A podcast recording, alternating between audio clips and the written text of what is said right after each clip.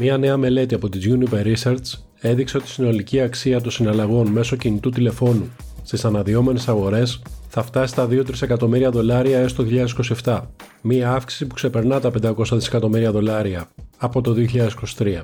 Με μία ανάπτυξη της τάξης του 33%, η συγκεκριμένη αγορά, σύμφωνα με την έρευνα, ενισχύεται σε μεγάλο βαθμό από τη μετάβαση στο payment as a platform, ένα μοντέλο που επιτρέπει σε τρίτους να προσφέρουν προϊόντα μέσω εφαρμογών mobile money.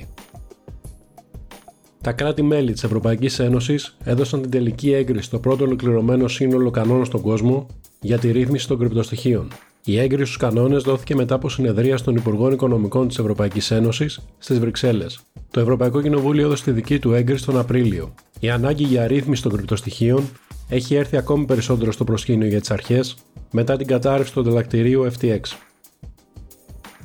Η συζήτηση για την αδειοδότηση του ενός από τους έξι δορυφορικούς σταθμούς που θα συνδέσουν το σύστημα δορυφόρων της Amazon με τη γη στην Ελλάδα μεταξύ της ΕΤ και της Αμερικανικής εταιρείας έχει ξεκινήσει, χωρίς τουλάχιστον μέχρι στιγμής να υπάρχει ασφαλής εκτίμηση για το πότε θα ολοκληρωθεί.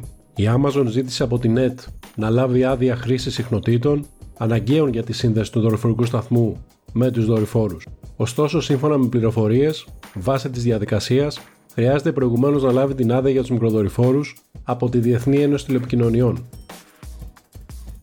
νέα έργα διεθνών τηλεπικοινωνιακών υποδομών που θα αυξήσουν τη διασυνδεσιμότητα ανάμεσα στην Ελλάδα και την Αίγυπτο σχεδιάζουν από κοινού ο Όμιλο Αδμιέ και η Telecom Egypt. Σε συνάντηση που πραγματοποιήθηκε στο Κάιρο, ο πρόεδρος και CEO του Αδμιέ, Μάνος Μανουσάκης, συνοδευόμενος από τον διευθυντή της Greek Telecom Greece, Γιώργο Ψηρή και στελέχη του ομίλου, συζήτησε με τον διευθύνοντα σύμβουλος της Telecom Egypt, Μοχάμεντ Νάσερ, τα εναλλακτικά σενάρια για νέες τηλεπικοινωνιακέ διασυνδέσεις ώστε να αυξηθεί ακόμη περισσότερο η δυνατότητα μεταφοράς δεδομένων ανάμεσα στην Ευρώπη, την Αφρική και την Ασία, με βασικούς κόμβους στην Ελλάδα και την Αίγυπτο.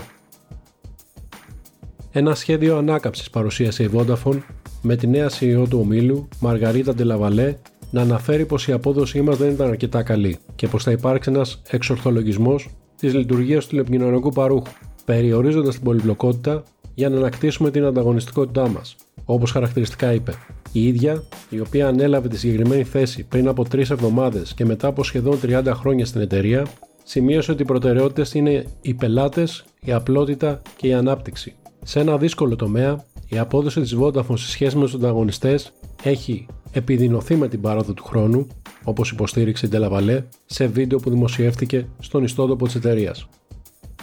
Και μην ξεχνάτε πως αύριο, 17 Μαΐου, όπως και κάθε χρόνο, γιορτάζεται η Παγκόσμια ημέρα τηλεπικοινωνιών και κοινωνίας πληροφορίας. Χρόνια πολλά σε όλους.